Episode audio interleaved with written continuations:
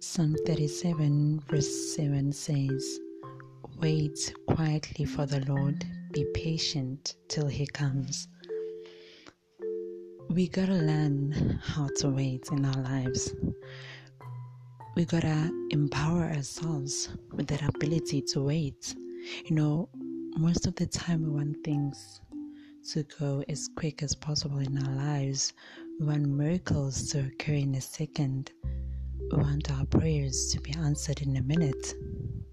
But this verse reminds us that we need to wait. We need to wait for better things to happen in our lives.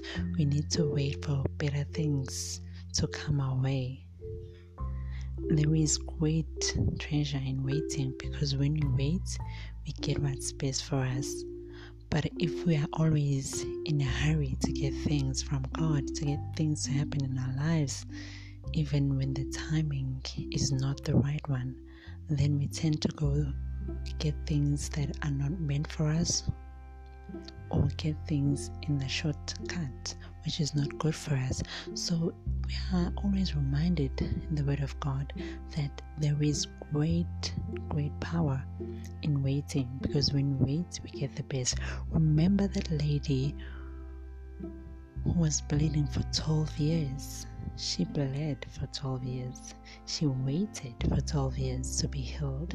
She waited to meet God, Jesus, the Father.